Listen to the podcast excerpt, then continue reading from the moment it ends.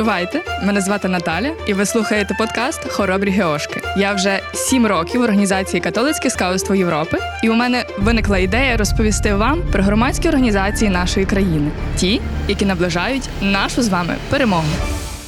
Друзі, привіт! З вами подкаст Хоробрі Геошки на радіо Сковорода. Говоримо про громадські організації нашої країни, спілкуємося з їхніми учасниками і мотивуємо інших молодих людей доєднуватися до таких сімей. Сьогодні з нами представниці пласту. Вітаю вас, друзі! Привіт! Друзі, давайте знайомитись. Е, чим ви займаєтесь конкретно зараз і загалом у пласті? Ем, Мене звати Настя Сухацька, і загалом в пласті я вже така, як це. Е, Бувала виховниця, тобто я випустила своє юнацтво. В мене вже такі доволі дорослі діти, які мають свої гуртки, навіть зв'язкова моя юначка. От е, тому я так більше, як це назвати правильно, інструктором є на різних пластових заходах. От, а конкретно в цей воєнний час то я займаюся в нашому пластовому штабі обробкою і формуванням власне запитів для військових. Тобто, в мене є запит від якоїсь конкретної бригади з чітким списком, і ми, як це з під землі, дістаємо все, що їм потрібно. Це якби основна робота. Та привіт, е, мене звати Віка Гнівушевська. Е, в довоєнному такому житті. Я е, я була є, виховницею і була і є виховницею. У е, мене теж такі доволі дорослі діти вже. Скоро вже виховницею я не буду, вони підуть в своє плавання. Е, там, от. А зараз я займаюся у волонтерському штабі. Не штабі, власне, а на складі волонтерському пластовому займаюся прийманням запитів від людей і обробкою їх, і складанням як таким. І привіт, мене звати Леся. Е, я ще скажу за всіх, ми всі з одного кореня, старшопластунського, спартанки. Е, юнакували всі в різних коренях, от, е, ну, з вікою в одному. Я також виховниця, вже також випустила своїх юначок, їм вже по 18 років. Офіційно ще не випустила, якщо вони мене слухають. Але більшість з них мають також вже свої юнацькі корені. Я є також зв'язковою. 98-го курення імені Дарії Ребет. Тобто це така моя е, діяльність, скажімо так, в звичному пластовому житті. Під час е, від початку війни е, я займаюся в пластовому штабі міжнародними доставками, тобто я координую допомогу з-за кордону, допомагаю власне всі діаспорі, просто охочим людям доправляти все, що вони можуть і хочуть сюди в Україну на наш склад. Що для вас пласт. Це як сім'я вже частина коду якогось. Або, напевно, е, частина тебе просто. Щось, що з тобою зрослось на віки вічні.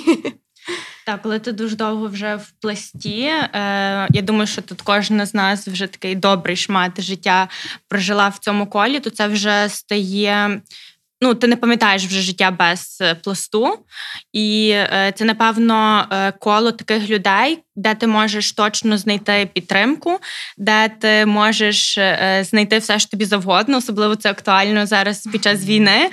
Просто кидаєш запит, і точно хтось з цієї тисячної організації допоможе тобі. Так, це напевно ще про однодумців, коли ти точно знаєш, що знайдеш підтримку. Тобто в тебе не виникає там питань, а раптом хтось мені відмовить, чи якось неправильно зрозуміє, ти навіть не задумуєшся над цими питаннями. Та? Бо, напевно, коли ти йдеш в якесь інше середовище, виникає такий десь сумнів, а чи це ті люди, які там зрозуміють, з якої я з якою я болю до них приходжу, або з якими питаннями. Тут такого немає. Тобто, це автоматично ти приходиш на такий level 2 і вже вирішуєш наступні якісь запити. Знаєте, для мене щиро, от е, сьогоднішній епізод і запис з вами це просто ну, така теж е, якась сім'я, тому що я теж скаутка з іншої організації, але е, особисто, от моя історія, яка я спочатку почула, почула про пласт. От, а тоді вже е, шукали можливості доєднатися. Який ваш шлях е, в організації? Почнемо з Насті. У е, мене смішно було насправді, тому що е, я завжди я не знала про пласт. А я не можу сказати, що я росла там в суперпатріотичній сім'ї. Тобто, в мене стандартна така галицька родина, хороша, все. Але я не можу сказати, що мене там виховували такою бандерівкою, націоналісткою, патріоткою. От я просто дуже хотіла в гори. Е, Я хотіла на табір. В мене чомусь така була ідея фікс. І мене мама відправила в такий, е, як це класичний лагір в Карпатах, в будиночках. Я пам'ятаю, що я приїхала на кілька днів скоріше. Я вже не пригадую, що точно було. але Я захворіла. Словом, досвід був е, такий не з найпозитивніших. А потім дивним чином. Е, Через сестру чи подругу вже теж не згадаю, як точно було. Здається, сестра мене повезла на такий теж короткий табір. Він називався Ісая. Тоді е, тривав п'ять днів. Та, та, дуже було цікаво. І там я влюбилась просто. Я знала, що це вже все на все життя. Е, з першого дня якийсь оцей такий. Кожен, хто хоча б раз був на пластовій ватрі, і загалом на цих наших ритуалах денних знає, що таке оцей і відчув цей чар пласту. От мені здається, що якщо ти його відчуєш і зрозумієш, що це твоє, от з того моменту то вже назавжди. Десь так і вийшло. Віка, який у тебе шлях? Е, Я була дуже маленькою і маю старшого брата, та який пластував. І я пам'ятаю, е, ну я пам'ятаю маленькі шматки загалом з того часу. Я десь з п'яти років е, почала в пласт. От і я така е, пам'ятаю, як я стою е, біля садочку такого Миколая. Е, Є такий у Львові, і брат їде на табір. І я ридаю страшенно, просто ридаю від того, що дуже хочу їхати з ним. От ну і мої ридання привели до того, що мої батьки такі добре, все окей, ідеш в пласт. І от я попала в гурток один, а потім то був такий змішаний, а потім вже попала в Грицький, це мій новацький гурток, і юнацький теж насправді, якому я вже от пластую е, навіть не знаю, 18? Скільки Леся? Я з Лесею в одному гуртку була в новацькому і юнацькому. Десь так там. Та й все. Просто хотіла та й попала. До речі, а хто придумує назви вашим гурткам чи іншим одиницям? Це дуже смішна історія. Насправді в кожному в кожного своя. Ну е, придумують діти, але звісно, що виховник або сестричка, або братчик, якщо це новацтво, їм підказує. Класні назви. Як сказала, нав'язує. Та, та, та. Це просто дуже смішно, тому що завжди ну е, я наш нашу назву гуртка Грецики придумали явно не ми, бо ну типу, ми навіть не знали, що це таке. Це є це квіточка, якби хто питав. Дуже лікувальна, дуже класна, росте всюди, і вона має такі гарні листочки в формі сердечок, і це нас підкупило. Але ми не знали, що таке грецики. Але ну, власне, наша виховниця е, вона дуже це гарно продала, тому ми і назвалися грецькі, і всі такі вау, вау, клас, клас. Ну, так само відбувається і в юнацтві, насправді. Ти просто такий, ніби. Ну, з моїм гуртком було складніше. Вони ніби такі, та ні, е, давай, е, давайте ми хочемо якісь там цукерочки, через таке там, дівчата, давайте пошукаємо інші варіанти. А та й все. Але загалом так. То спільна робота. Е, Як війна міняє вашу діяльність? І, можливо, були якісь інші стежки у цьому шляху пластунському, скаутському? Чим зараз ви живете? Війна міняє повністю, якщо чесно. Мені здається, що в принципі, як і у всієї країни, так і в пласту, в пластуні в життя помінялося на до і після. Так? Коли ти прокинувся вночі 24 лютого, як твоє життя вже ніколи не буде попереднім. Тобто у нас автоматично скасувалися всі наші плани, заходи, я не знаю, мандрівки, табори. Тобто, все повністю воно якось не то, що не скасувалося. Ми перестали про це думати і говорити. Воно не мало жодного значення. І в пласту вона така відбулася доволі швидка мобілізація. Для нас, в принципі, питання алярмів, воно таке е, звичне. Це така алярм. Та алярм це грубо кажучи, тривога. Тобто, це коли в тебе є там таборовий день, звичайно, чи ще щось таке, звучить там конкретний сигнал свистків, і всі знають, що робити. От в пласту десь воно оцей в день, перший день війни виглядало десь так само. Тобто, в нас звучав один єдиний сигнал, і всі знали, що робити. Ми зібралися в одному місці і почали як це думати, що буде далі діяти. Е, Знаю, що ти долучалася до організації пластового штабу у Львові. Як е, взагалі це все починалося, і чому саме ти вирішила, що ти маєш бути там? Е, Я, чесно кажучи, до штабу долучилася на день другий або третій. Ем, В перший день в мене була така місія, як це вивезти сім'ю зі Львова, мого брата, сестру молодшими. От, а наші пластуни, тобто в нас ну, пласту, в принципі, є якби апарат та, управління, який діє. От, І вони ходять на роботу, як звичні люди, там протягом ну, якби і в мирний час. Тобто це був теж день, коли вони всі прийшли на роботу. Звичайно, їхній робочий день виглядав не так звично, як е, до того. От, І почала шукати варіанти. Тоді організувався такий, чесно кажучи, в нас було дуже стихійно. Тоді відбувся цей стихійний збір е, речей, е, лікарств, продуктів, якоїсь амуніції. Люди несли спорядження, і воно такою, як хвилею величезною почало котитися. Хаотично знає, трохи. Так, так, доволі так. Ну тобто, всі хотіли діяти, абсолютно всі. Вони хотіли е, бути корисними, розуміти, що вони допомагають своїй країні, особливо коли знову ж таки Львів він так завжди, як це е, тил. Та, тил такий, оці допоміжні допоміжні герої в кожному фільмі. Там що революція, що війна в 14-му, яка почалась, і так далі. От тому всі дуже були активні. І хто знає, оця от вуличка ем, біля нашої станиці Шептицьких, вона така доволі вузька.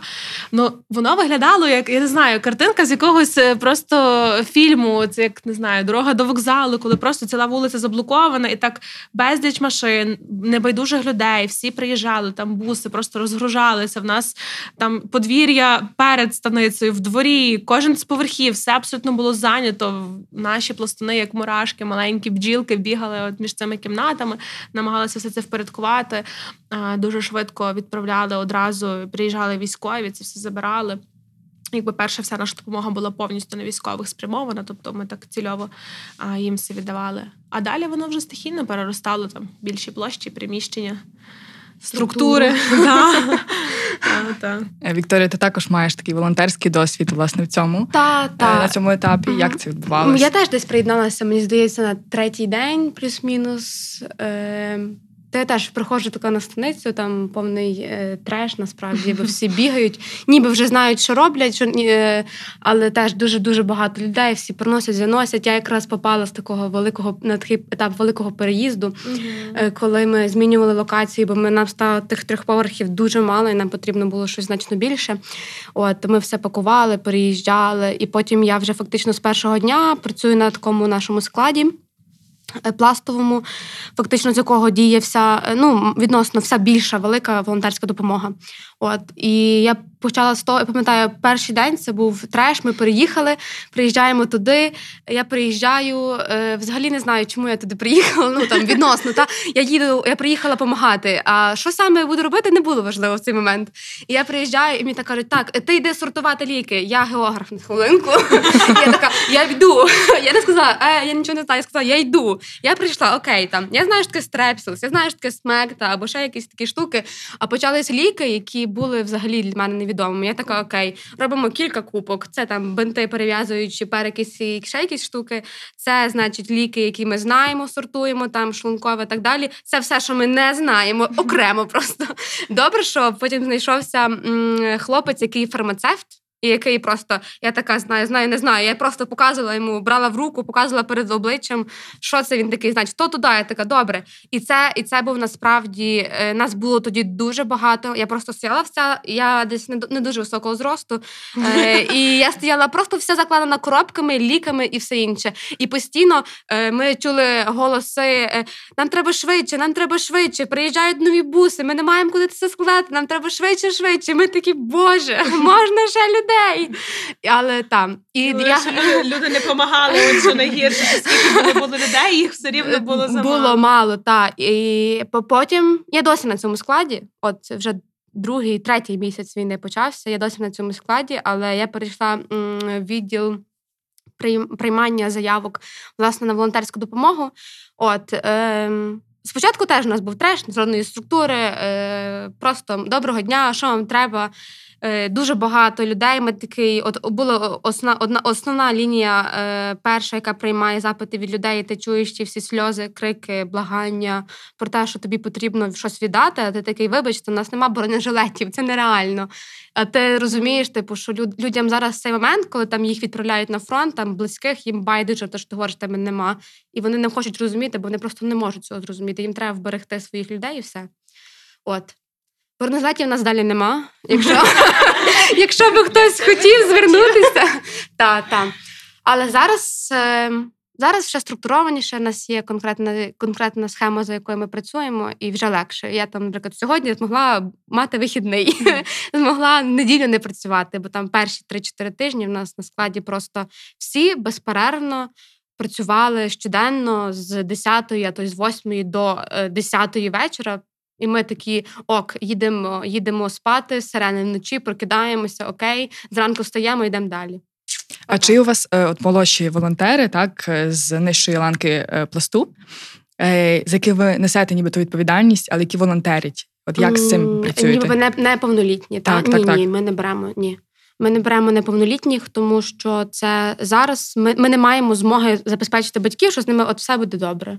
І ми ну ми не можемо е, там брати дітей від батьків і казати їм: ну сподіваємося, сьогодні все пройде без обстрілів і в нас не попаде. В наш штаб ракета не прилетить. Ну, Так, ну це це надто велика відповідальність, і ми поки що не готові її брати, бо бо прилітає до Львова досі.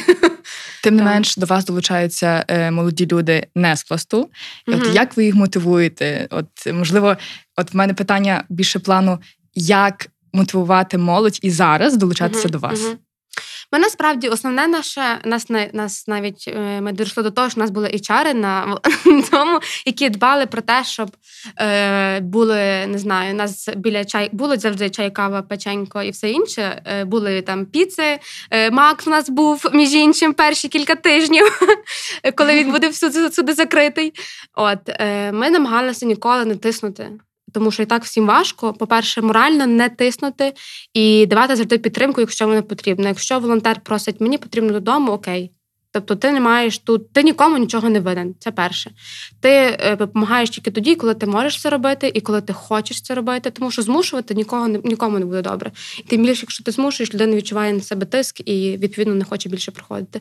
У нас завжди класна атмосфера. Ми завжди маємо, коли багато роботи, всі такі е, заряджені доволі. От е, мають вони час відпочивати завжди і, і все.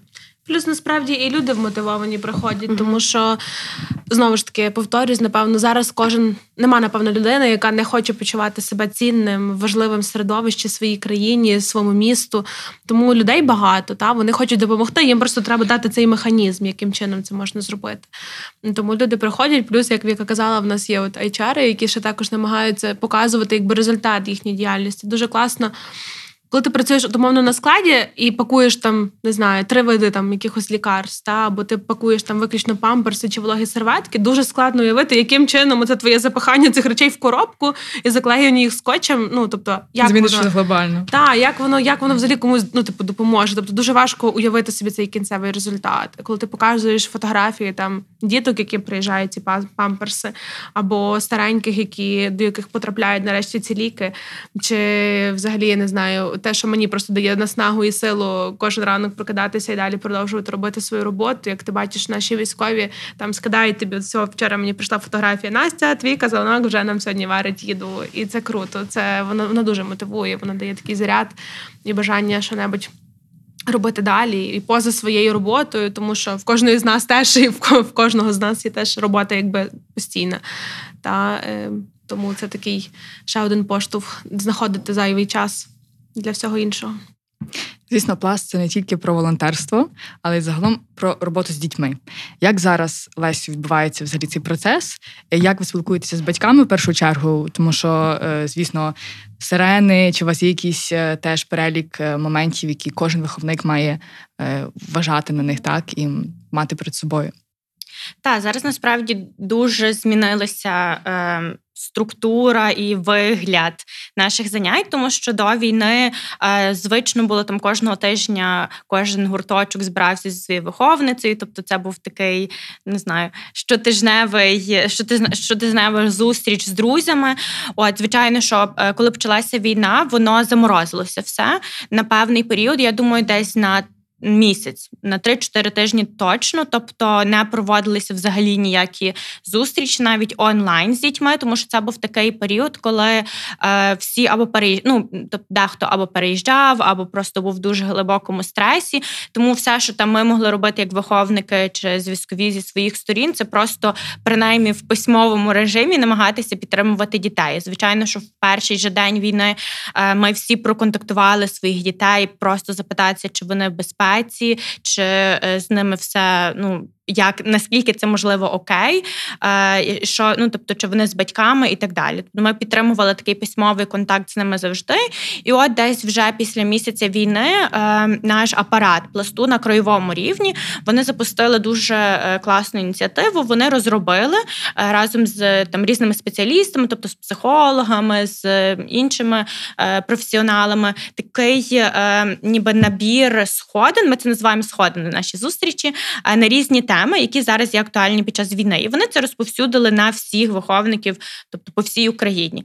Е, це можна робити як онлайн, так і офлайн. Тобто, наприклад, матеріали в них ну для виховників є, тому що насправді е, діти в стресі, але виховники так само в ще напевно, я не можу сказати в ще більшому стресі, але також в стре... в іншому та в іншому стресі, тому що вони ніби і відчувають відповідальність за дітей, але розуміють, що, наприклад, на ментальному рівні теж ну в кожному складно це пережити. Тому ці е, такі довідники були дуже помічні. Стосовно формату, то Спершу було тільки онлайн. Е, зараз е, ніби є дозвіл офіційний, скажімо так, проводити офлайн сходини, якщо це є за згодою батьків, тобто ми маємо мати письмову згоду батьків. Плюс місце має бути таке, що в разі повітряної тривоги ми там за кілька секунд можемо підійти до бомбосховища і сховатися. То якщо є ці всі правила, то можна повертатися до такого більш-менш звичного життя. Інше питання в тому, що е, цей гурточок він може бути розділений навіть наприклад, там е, ну, в мене вже старші юначки, їм вже по 18 років і вони мають своїх дітей, то я на їхньому прикладі скажу. В них там частина дітей з батьками виїхали чи в Польщу, чи в іншу країну. Тобто повністю робити офлайн сходини неможливо, тому що ну, вони розділені є. Тому єдиний спосіб це є онлайн. А чи була якась взагалі така е, думка перенести, наприклад, осередок, е, ну нехай там в Польщі не було, але були ну є інша думка. Е, активно залучають дітей, які переселилися в інші країни до діаспори і до пластування в тих країнах. Тобто діти мають можливість заповнити форму, виховники також і долучатися до занять там офлайн на місці. Тобто, це з тим допомагає також є. А на кінець, на завершення нашого епізоду, я б хотіла почути від вас таке пластове підбадьорення для нашої аудиторії, для аудиторії Радіо Сковороди. Е, підбадьорення. Ну, найперше, це що все обов'язково буде Україна, тому що там на всій лінії розмежування е, за нас стоять не просто люди, за нас стоять титани, воїни. Вони просто фантастичні, направду. І не знаю, в мене абсолютно немає ніяких сумнівів, що добро, та власне добро, за яке ми зараз стоїмо, воно переможе в результаті ту темряву, яка до нас прийшла. Тому кожному з нас треба просто вірити, що зараз у цей момент це така найтемніша ніч, але вона дуже скоро закінчиться, тому що інакше просто не може бути. Може, після ночі завжди день. Так, так, після ночі завжди наступає світанок. Дякую вам за розмову. Це були пластуни дівчата, які волонтерять, які наближають нашу перемогу. Отож, з вами були хоробрі геошки на радіо Сковорода. Почуємось!